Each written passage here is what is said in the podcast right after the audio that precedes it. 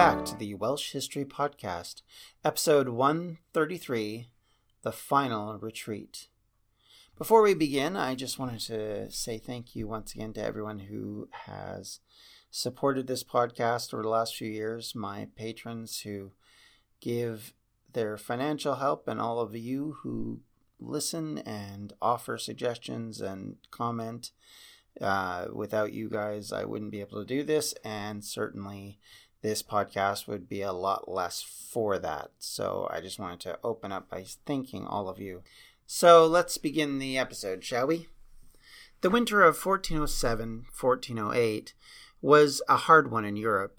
It was said that many animals had died, many of the fields, farms, orchards, all of the areas that you would expect to offer nourishments and sustenance to places across Europe were frozen over, had been snowed over, and the winter was long.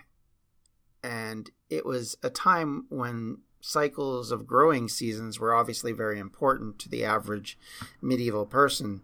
You certainly wouldn't be able to survive without uh, having a shift in food. In this period of time, and pretty much up until modern refrigeration comes into effect in the 1800s, uh, we don't really have a, a circumstance where you have natural access to say wheat flour and various other things that goes all through the year.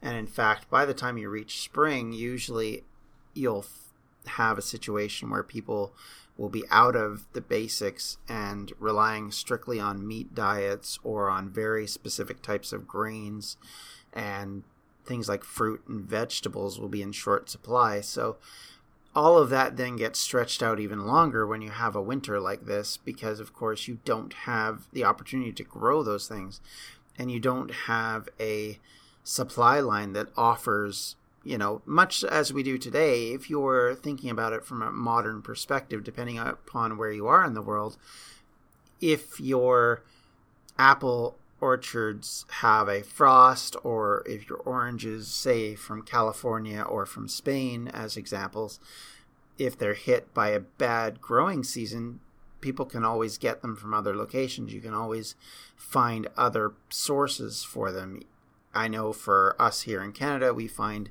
that uh, fruit generally comes from South America during the winter months. These things are obviously something of a modern thing, and maybe to a degree could have existed in Roman times, but in the medieval period, there's no such thing as this. There's no massive national movement to ship goods across vast distances. And so you don't have that same type of thing happening. Certainly not to the degree you will have, obviously, now in a modern mercantile system. But at that point, like I said, when your reliance on fresh vegetables and fresh food is dependent so much on this cycle, to lose that cycle in these situations is the reason why you end up having things like disease running rampant. You have problems with uh, starvation as those in society that can't afford to have the cycle break start to die out and that will affect the chain all over the place because of course everyone's reliant upon this. So you have this massively harsh winter to go along with everything else. Now keep that all in mind when you think of the welsh in this situation because this is a country that's been going under a war for the better part of a decade now. And throughout it, all parties have been raiding, pillaging, killing, stealing men and material from farms, from peasants, from every sort of area, all across this tiny little nation of 120,000 people. So, with that in mind, you have to understand just how massive something like this would be in, in putting strains on people and making them make decisions and, and coming to conclusions based on this kind of circumstance. And in a period where a lot of people were very religious and there wasn't a lot of explanations outside of, you know, the understanding of the everyday life, then a lot of people are going to look at this as maybe this is God's punishment for everything that's gone on. And eventually people you know, start to think about this and start to consider their lot in life because of it. And obviously, something like this is a harbinger for a great deal of Welsh misery which is about to happen. In early 1408, Gilbert Lloyd Talbot arrives in North Wales, marching an army to Harlech to put in place a siege on Harlech, the site of the Welsh government and the basis for Welsh legitimacy as an independent nation. It was a sign of how emboldened the English felt being able to do this because this would mean that the English felt they had dealt with the French threat with negotiations over the last year and combined with the death of the leader of the Orleanist faction, Louis I. The nephew of King Charles VI, Louis, Duke of Orleans, was a key leader supporting the Welsh. But on November 23, 1407, he was murdered by a group of Burgundian supporters who effectively were thugs. And it came out later that Jean the Fearless, the Duke of Burgundy, had actually ordered the hit. It would be the final straw that would lead France into a civil war. However, for Wales, the more immediate disaster was that their last strong proponent in the French court was now dead, and the eventual war that would come sweeping in France and England in the end of the Hundred Years' War was still a couple of years too late to save Owen from what was about to happen. In a last act to meet their obligations, the French would eventually once tr- again try and send troops across the Channel, or at least attempt to do so. In April 1408, the King of France agreed to pay for a complement of troops to be sent to Wales to assist in the war. This is at a point where both Harlech and Aberystwyth were under siege. Among these troops were 300 men at arms and 200 crossbowmen, so not an insignificant force. Certainly not on the uh, level of what they had sent previously, but still something that might have actually been able to turn the tide or at least cause the English uh, enough harassment that they might regret sending forces to try and siege these castles. Unfortunately, these ships never got there. The uh, French themselves report that they were stopped at sea, and this would be something that would happen over the next year, where French forces and supplies trying to get to Wales are actually stopped by the English in the English Channel and are never able to get there, which then leaves Owen isolated, and uh, much of what was going to happen in King Henry's court. During this same period, Henry Percy, once again the Earl of Northumbria, or for, formerly the Earl, had made yet another attempt to try and rouse the North against the crown. Unfortunately for him and unfortunately for Owen, it flopped rather hard, and Percy himself was killed in February of 1408. So, had the French, as I said earlier, been able to get troops to Wales, who knows how much of a difference they might have made in 1408 but it might have given King Henry pause that he was not as secure as he thought.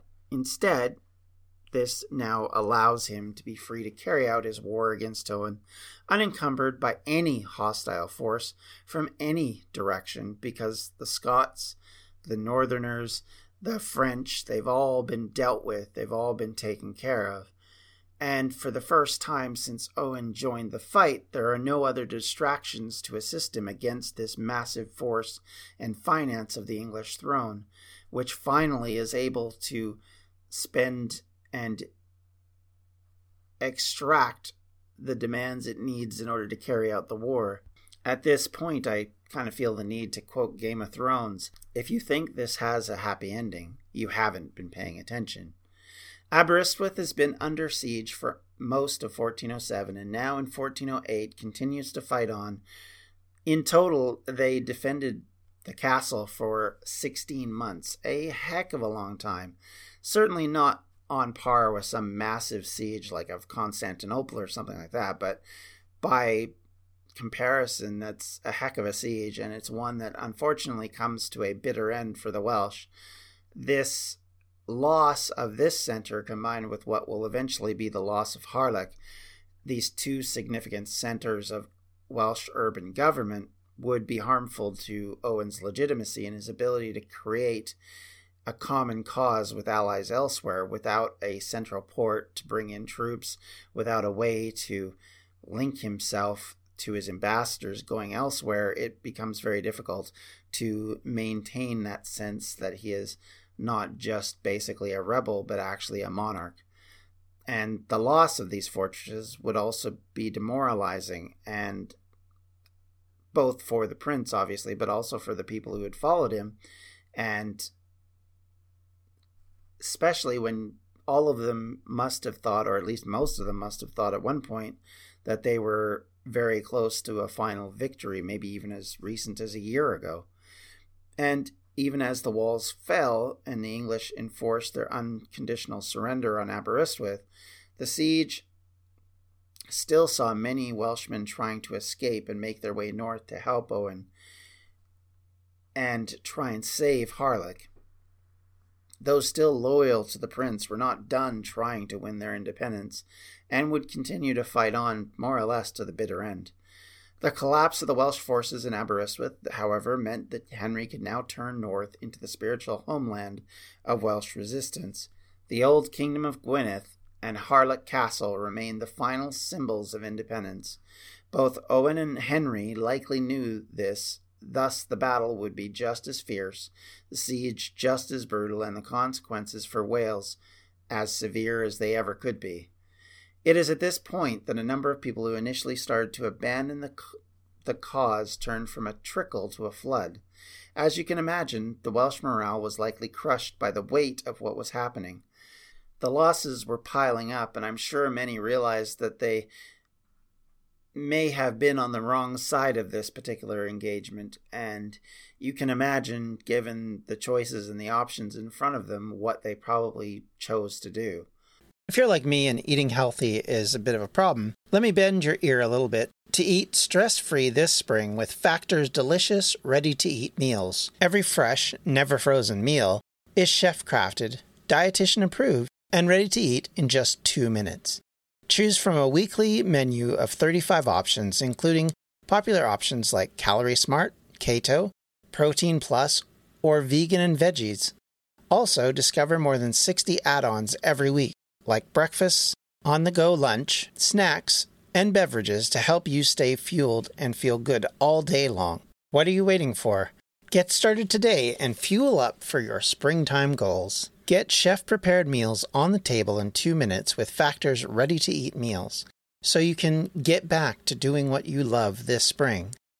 Also, if you're looking for gourmet meals, try meals that feature premium ingredients like filet mignon, shrimp, truffle butter, broccolini, and asparagus. We're celebrating Earth Day all month long. Look out for the Earth Month Eats badge on the menu for our lowest carbon footprint meals. Head to factormeals.com slash Welsh History Pod 50 and use the code Welsh History Pod 50 to get 50% off your first month plus 20% off your next month.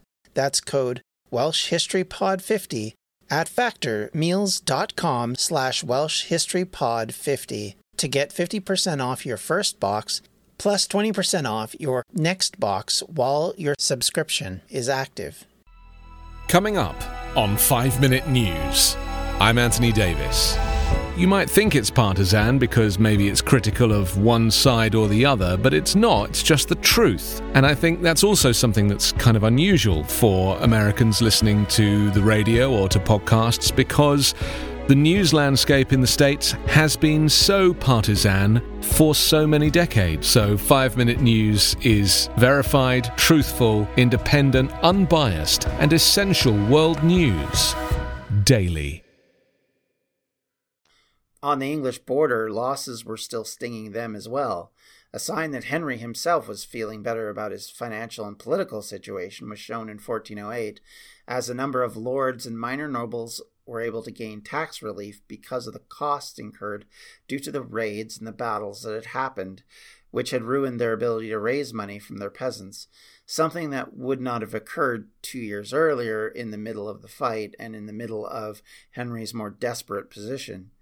With the entire might, however, of the English army now facing Owen, his friends, his family, and followers at Harlech, doom was coming, and by the autumn of 1408 it was apparent that the war was in its final stages. The Welsh resistance had mostly collapsed. There was little record of troops' activity looking to hinder the English armies as they moved from place to place throughout Wales, and at any time during this year of sieges, they may have been able to make a difference. The fact that they weren't even recorded as slightly bothering them shows that there was little left to fight. The English were able to move across the whole country with ease, and it was an ease of a force secure in its flanks. The arrival of the English army in full at Harlech in the winter of 1408 09 showed that the end was now here. There was little the Welsh could do to stop them, and much like Aberystwyth, help was not on the way. I wonder how often it must have felt for Owen and his family that the this sign and this horror of what was to come. The end of Welsh monarchs 120 years earlier had seen the princes killed, their families destroyed, and little left of them and their legacies remained. Would they themselves fall into this same situation at the hands of a vengeful English king? For Glyndŵr, the dream dies here. For Wales, the last vestige of government independence away from England ends at Harlech. The site of so much that had created the rebellion. Keep in mind, Harlech was also the spot which the Tudors took back in 1400, which more or less began the first major phase of the rebellion. Nine years later on, this isolated coast in North Wales would be where it meets its end. Interestingly, this is not even the only major siege at Harlech, as another notable one would happen 50 years later, but we'll get to that. The castles finally fell in the winter of 1409. We don't have a lot of information of how or why it finally fell, but we do know some important details. Owen somehow escaped. Some folk tales suggest that he dressed as an elderly peasant and made his way through the English lines under this guise. It would not surprise me to find out his followers had spirited him out, as he was considered the last symbol of Welsh resistance, and should he be caught, he would obviously be executed, and in the process of his execution, would be a symbol for English dominance to show itself again. So, thus, having him not caught and not be there would be something that would be paramount of importance to probably both his family and to his followers. In the final fight, Edmund Mortimer, a symbol himself of English marcher resistance, was killed. His family, along with Owen's wife and heir, Griffith, were captured. They were then transported to the Tower of London, where, like so many others before them, they would be positioned and imprisoned and never allowed to leave again. They would all die by the end of 14 and 15. And realistically, this comes down to the fact that they're only being kept alive as a check for Henry's the fourth and fifth against Owen to keep him in line, to keep him from stopping raising another army and going off in another rebellion. And you can see how that would work in their favor. Certainly, monarchs across Europe didn't really care if they captured another monarchy's family. They didn't treat them with honor or dignity. Chivalry was for other people, that wasn't for them. And quite typically, as we saw with Llewellyn's family, for example, they would kill them and deal with them as harshly as possible. And certainly, there is no doubt they were, once they felt safe from Owen's ability to threaten them, Henry V effectively starved the women and children to death. So, make no mistake, neither Henry IV nor V had any qualms about taking out the family that was causing them so much trouble. And the fact that these last few resistors were dealt with as harshly as they were, as women and children, certainly shows that the English monarchy had not forgotten their old habits. At some stage after the capitulation, Owen led a final mass raid on the English border towns. He was joined in these, I would call them revenge raids, by his cousins, the Tudors, and by Rhys Ddu, the leader of the defense of Aberystwyth, and likely one of those who fled the sieges along with the troops that were escaping. And probably that makes up a portion of the forces that Owen counted on for these raids.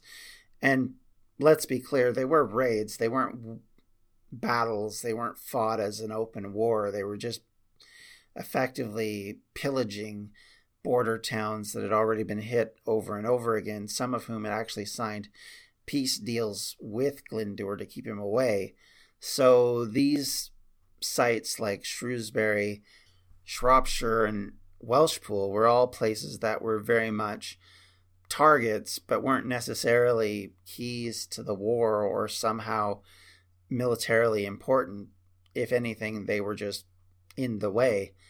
And in the process, hitting them over and over again did nothing more than leave them in the same way as the rest of Wales was in a desperate state.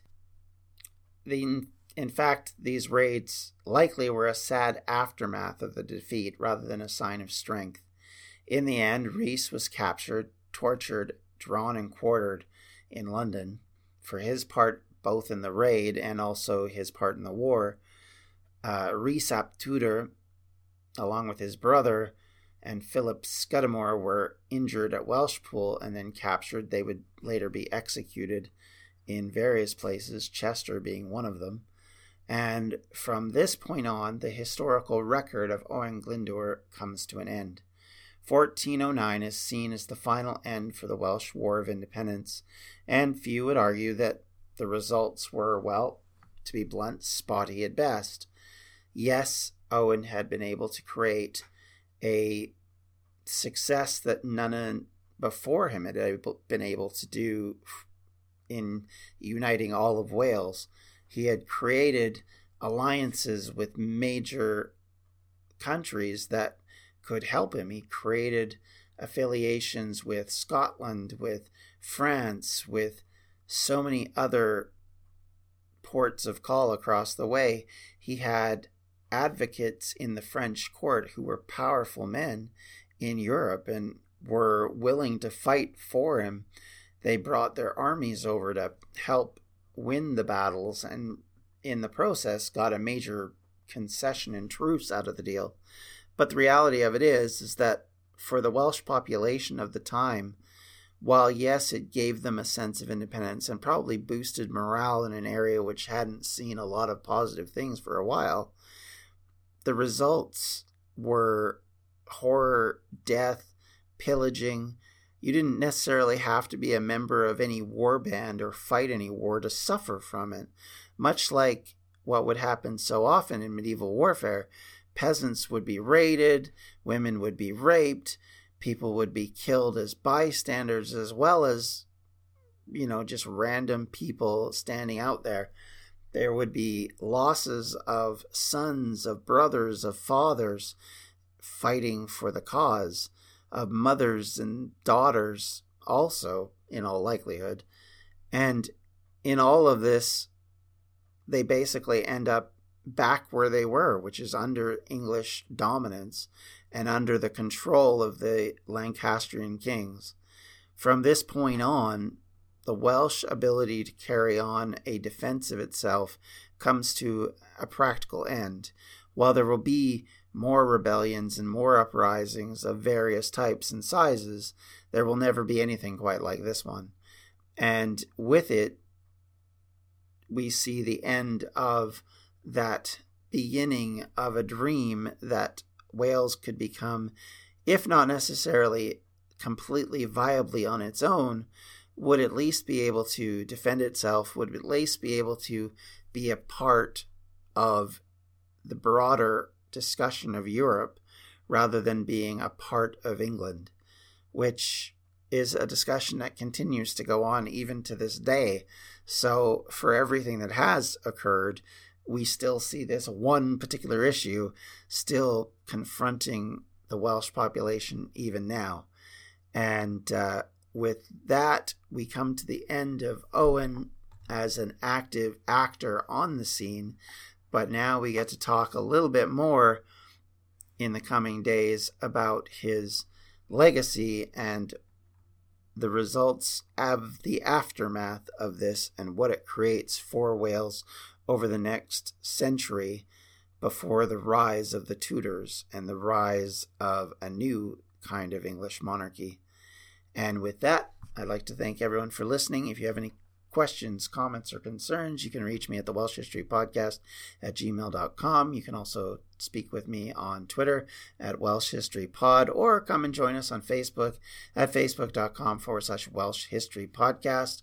Uh, I thank you all and I hope you all have a great day. We'll talk to you later.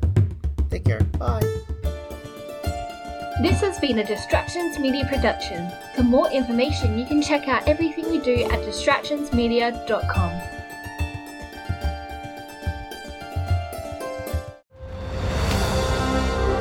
I'm Ken Harbaugh, host of Warriors in Their Own Words, a podcast that presents the unvarnished, unsanitized truth of what we have asked of those who defend this nation. As a country, we need these stories more than ever. Stories from Americans who have borne the battle, including 30 year old remastered interviews with veterans from World War I recounting their time in the trenches of Europe, and with veterans from World War II, Korea, Vietnam, and from our most recent conflicts in Iraq, Afghanistan, and other battlefields Americans may never have heard of. Hear their stories by listening to Warriors in Their Own Words wherever you find podcasts.